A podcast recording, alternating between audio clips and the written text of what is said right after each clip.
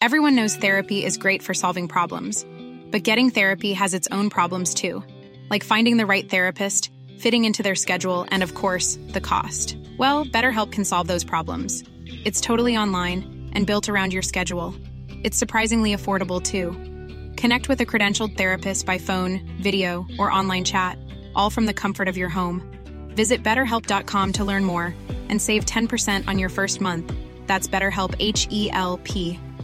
Hey, I'm Ryan Reynolds. At Mint Mobile, we like to do the opposite of what Big Wireless does. They charge you a lot, we charge you a little. So naturally, when they announced they'd be raising their prices due to inflation, we decided to deflate our prices due to not hating you.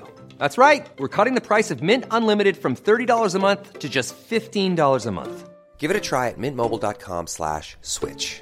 $45 upfront for three months plus taxes and fees. Promo rate for new customers for limited time. Unlimited more than 40 gigabytes per month. Slows. Full terms at mintmobile.com.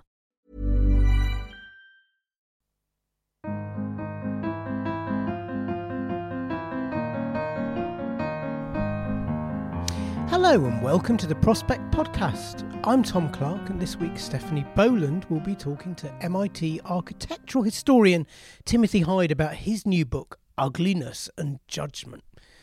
Steph, that's quite a title, isn't it? Ugliness. I mean, is it really just about whether buildings look good, or is there almost a kind of ethical dimension that gets muddled in with uh, people's appraisal of architecture, do you think? Well, yeah, Hyde's book, as we'll hear, is all about this idea of politics and the aesthetics of architecture being intertwined. And I mean, we only need to think of something like accessible buildings to see how there could be a political side to this divide. But the question is what that relationship bears to aesthetics, to how things look, as opposed to how they're laid out obviously there's been lots of interesting work on this for years. If we think of something like Le Corbusier in the 20th century, the idea of um, the house being a machine for living in was as much a aesthetic idea about clean lines and lines you could follow with your eye and no kind of gothic details as it was ease of movement. Um, but what we consider beautiful is also politically aligned. So think of something like all the Raj era housing in India, that that was built to appeal to a colonize a sense of taste, essentially. The thing that um, strikes me is often that there's something quite political about people wanting to make a statement about how big and important they are.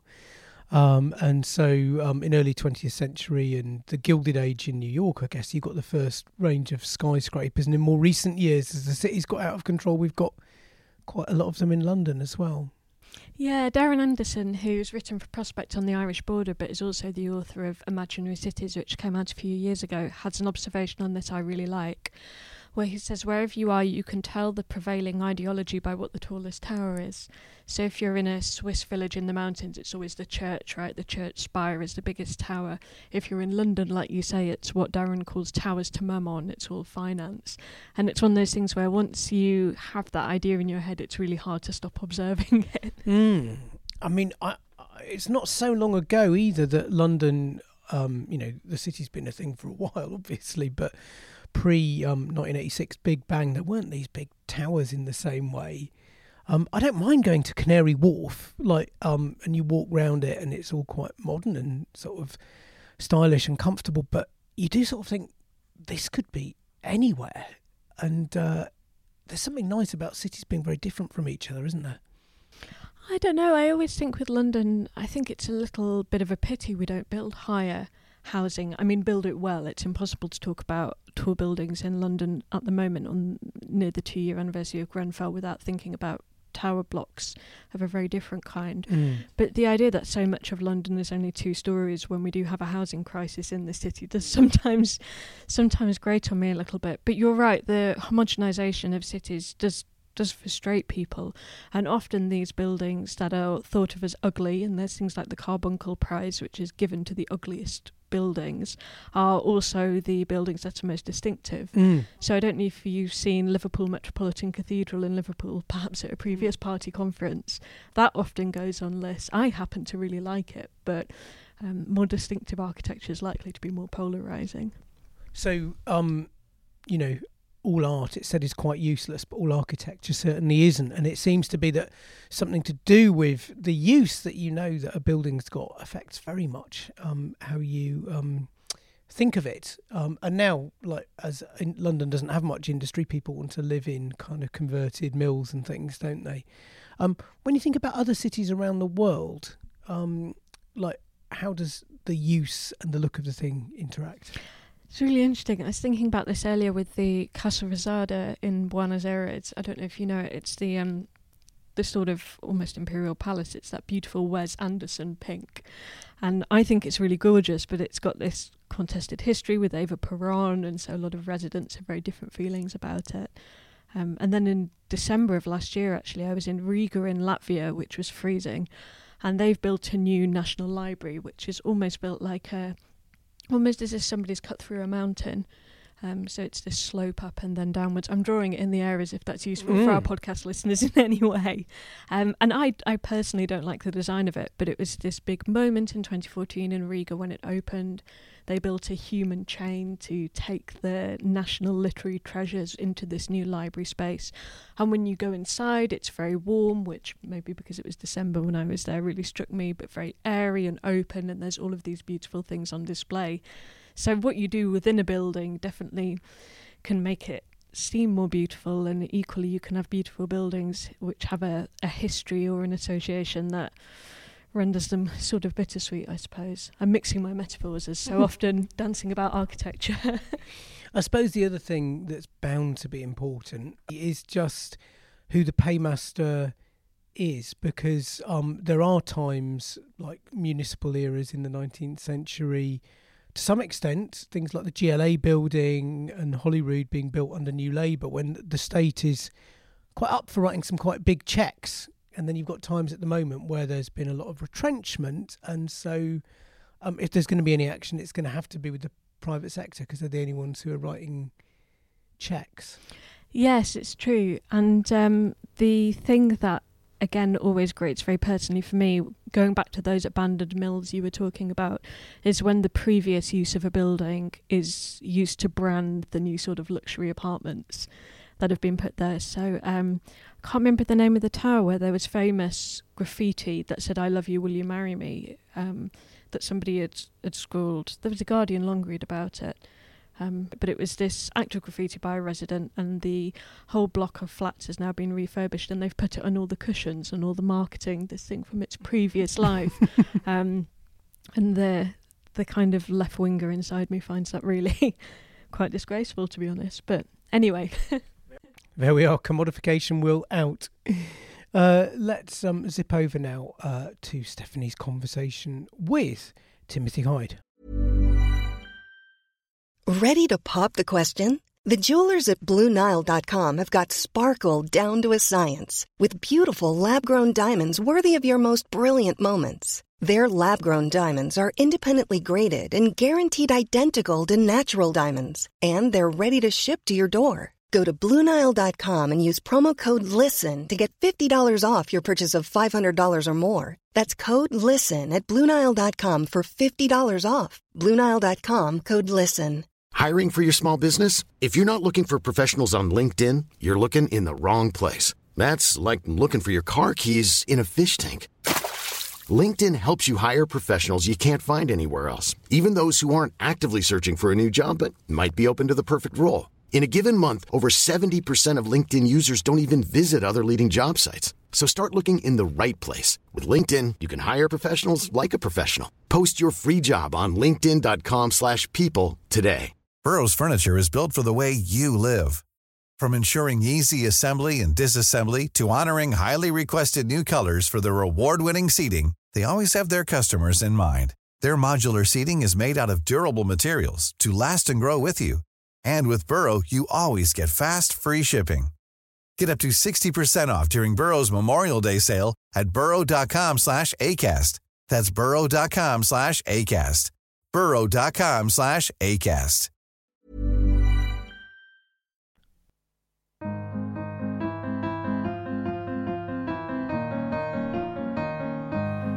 Timothy, thanks so much for joining us. Um, let's start by talking about those two words in the title of your new book, ugliness and judgment. Tell me a bit about why you decided to pursue a study of ugliness. Think about how many times you've either heard someone say or have said yourself, what an ugly building. in spite of the frequency of that phrase, what an ugly building, why would an architect design such an ugly building? There's very little historical or theoretical analysis of ugliness in architecture as a topic.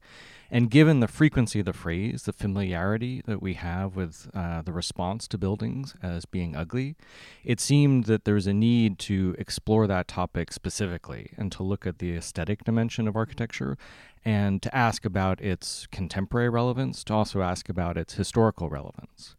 The second word, judgment, is in the title because what I'm interested in is whether or not our aesthetic judgments about architecture actually have a social consequence. They obviously have an individual consequence, so that we think about uh, having a response as an individual person to a building. We have personal taste. We appreciate certain styles of architecture. We deplore other styles of architecture. But the question of whether the judgments about architecture collectively add up to something of social not only importance but social instrumentality, that they have a social consequence, was really the driving concern for the book. A driving concern because in this contemporary moment, it might seem, in fact, that aesthetic judgments about architecture are something of a luxury. And that's something that runs through the book, isn't it? That ugliness isn't just restricted to the visual realm. There's all kinds of things about um, debates over pollution of different kinds or how we move in space. That's right. Really, ugliness is not an inherent quality of an, any example of architecture. It's not an inherent quality of a building or the materials of a building. It's a judgment that we make about architecture.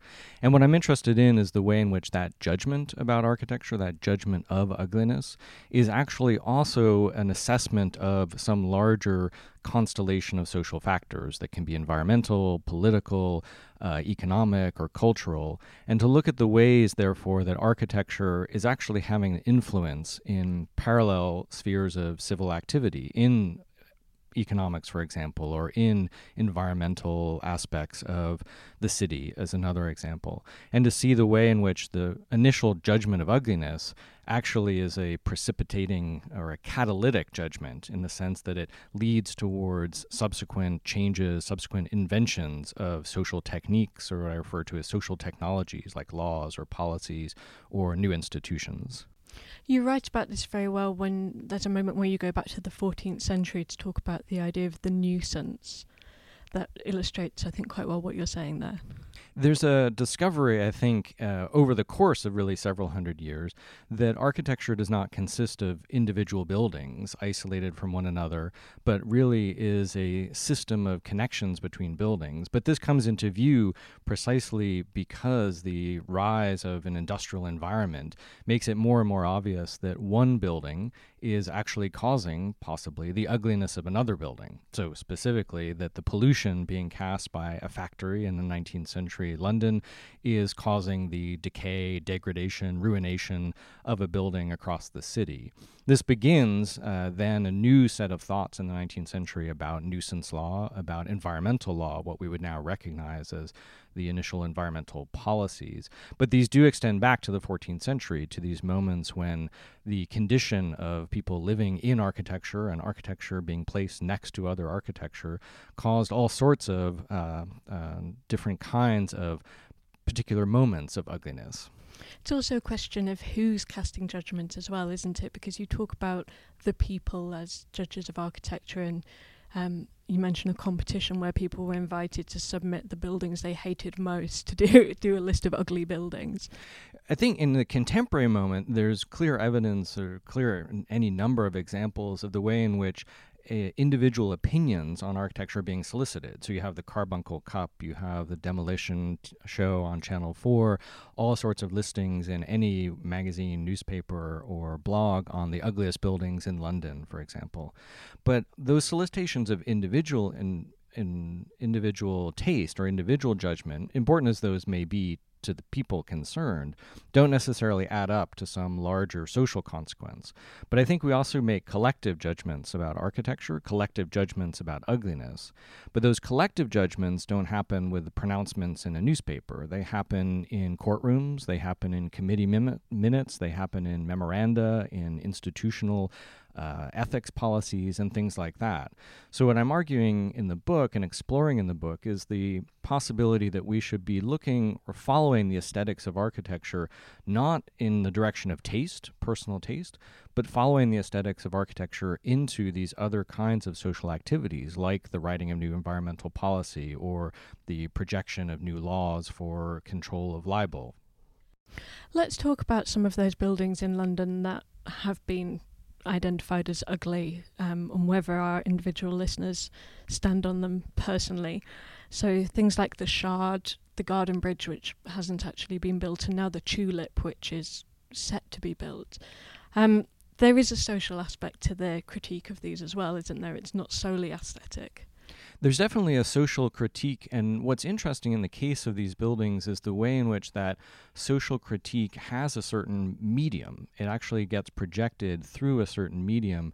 And if you look, for example, at a building like the Tulip, although there's a clear aesthetic appearance of the building, and therefore any one of us can have a make an aesthetic judgment about that building, when it's evaluated and when it's uh, up for planning permission, the evaluation of its aesthetic criteria have to be translated most often into numbers, into quantities of environmental effects, for example, or into quantities of uh, economic effects. How much will things cost? What will be the economic benefits, and so forth so that we can see that the building like the tulip, like the shard, the garden bridge, what we recognize immediately as an aesthetic quality actually has many other um, many other ramifications or many other appearances in the form of numbers, in the form of economic descriptions, in the form of quantitative measurements. And so I would argue that we need to actually pay as much and perhaps more attention to those descriptions, uh, those translations of the aesthetic qualities of a building, as a, as we do to the overt appearance of a building. Because in the end, those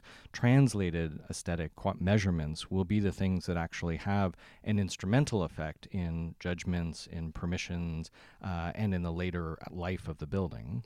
Let's talk a little bit about the figure of the architect because so often when we read these news reports critiquing what buildings look like, they centre on the architect, often the celebrity architect behind them, and cast out on, on them as a creative figure. The first thing we would recognize now, in any today, in any case, is that the architect really is not an individual. The architect is a persona. So that when we talk about a celebrity architect, we really are using their name, their persona, as the shorthand for an office, and not just an office of architects, but an office of architects and consultants and engineers uh, any number of disciplines that have some role to play in the design of a building and in the execution of a building. So, the custom that we have of thinking about the aesthetics of architecture in terms of personal taste, it's not just a custom that we use when we encounter a building, it's also a custom that we've gotten very familiar with using when we talk about the design of a building. We assume that Norman Foster's taste is responsible for a given building. We assume that Richard Rogers' taste is responsible for a given building. We assume that Sarah Wigglesworth's taste is responsible for a given building. But in fact, their taste, like the taste of us as citizens in the city, is mediated through these various other forms, these various other uh, types of measurement of a building. So, although we can look back and see celebrity architects like John Soane uh, being criticized for their personal taste in buildings and the taste that they imposed upon the City of London, we shouldn't necessarily carry forward that idea that an individual architect is projecting a personal taste upon the city and is therefore personally responsible for ugliness or not. Because once again, that blinds us to the reality that the aesthetics of architecture are being performed in other mediums. One of the episodes that I talk about in the book is the case of John Soane, 18th century architect, who suffered from a great deal of criticism in, uh, in his career. His buildings, including his house, were described at times as eyesores, as ill contrived, as dull. So he was suffering the charge of ugliness again and again in his career. He responded in a couple of instances by suing his critics for libel on the grounds that when they described his buildings as ugly, they were actually casting aspersions on his own moral character. The lawsuits, both of which Soane lost, combined with a few other lawsuits that occurred at the same time in the area of literature and book publishing, led to the modern formulation of libel law, in which the criticism of works of art, architecture, literature are not seen or are no longer seen as a attack on the personal character and reputation, the moral standing of the person who creates them.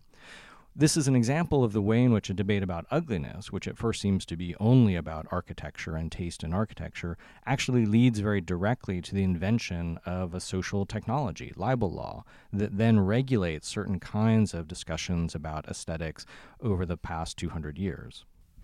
It's interesting as well, isn't it, how other forms of shorthand and sometimes inaccurate shorthand are taking place. So, here again in London, for instance, there's a debate at the moment about building more traditional buildings and kind of using that word in scare quotes in the sense that perhaps something like the South Bank Centre or, uh, you know, a Wells Coates design is.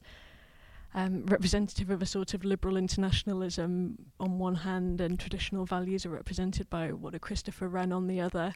Um, it's quite odd, isn't it? It is, and the the the notion of style is a very again familiar and useful way of talking about buildings and being able to categorize uh, buildings into the camps of beautiful, ugly, uh, or indifferent, uh, as most buildings probably are.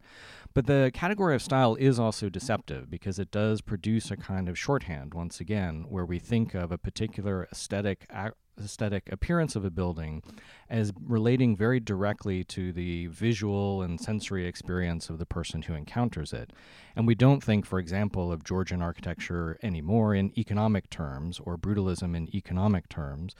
And that allows us, or prevents us rather, from actually being able to see the aesthetic dimension of architecture in a much more multifaceted way.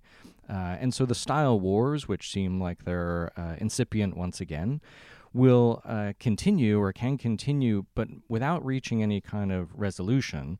Maybe that's fine, but the thing is, while those style wars go on, we should also recognize that architecture is obliquely having a very palpable effect upon social techniques, upon social decisions, upon the identity of institutions, the uh, creation of new politics and new policies.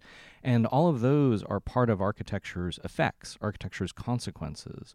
So by moving sideways from the style of architecture into the consequences of a given style of architecture, I think we can ultimately have a more productive understanding of the way in which architecture actually shapes society. Yes, it's interesting thinking somewhere like where I'm from, which is a Lancashire factory town, it's almost impossible to divorce those elements because the original factory housing is so transparently made to work around industry.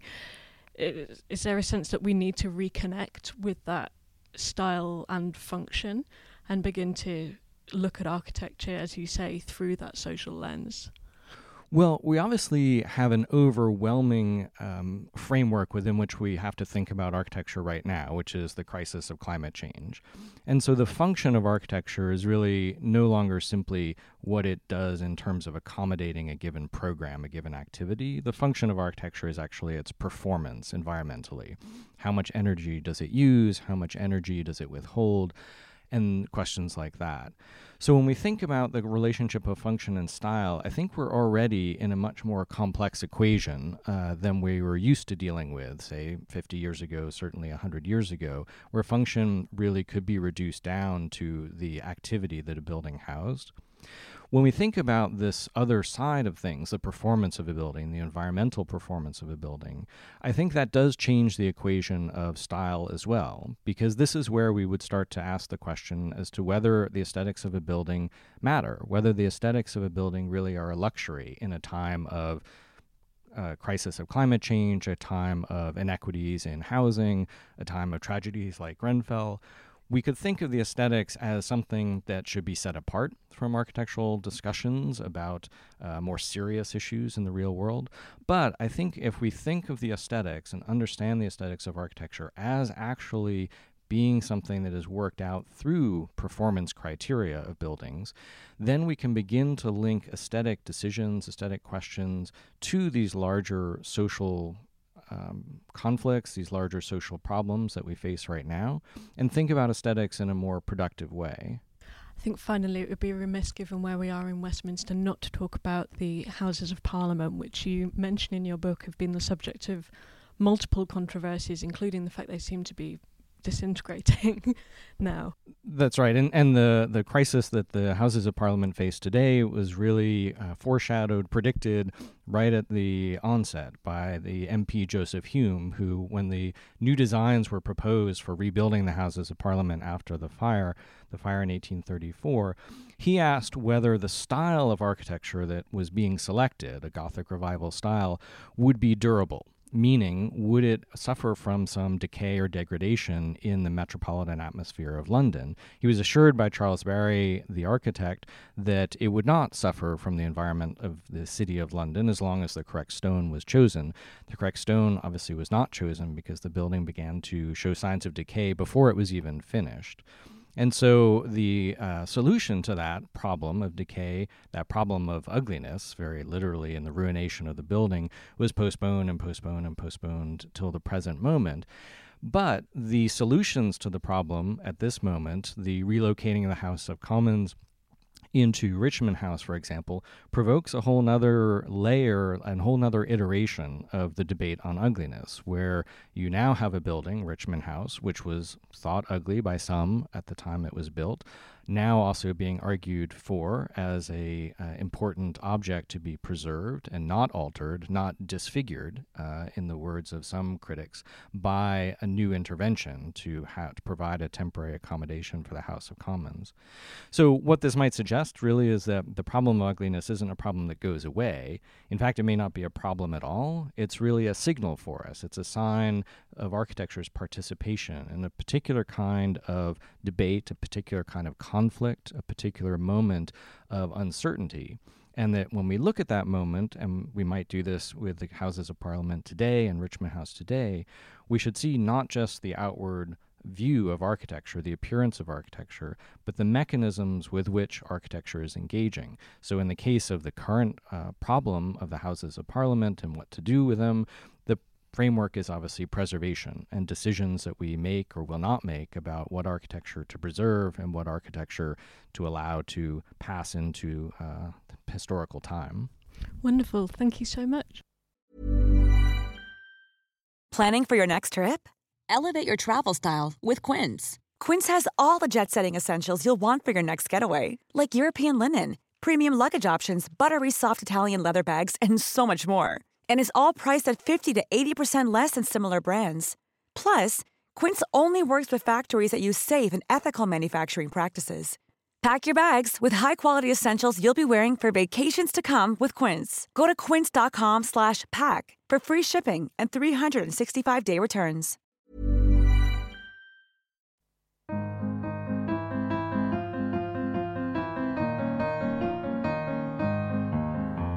Okay, that's all for this week. Um, thank you to Timothy Hyde and to Prospect Stephanie Boland, who you heard from there. Thanks also to Rebecca Lou, who's this week's producer. Please remember, if you've enjoyed this podcast, please do subscribe and leave us a review, which really does help. See you next week, and thanks very much for listening. Goodbye.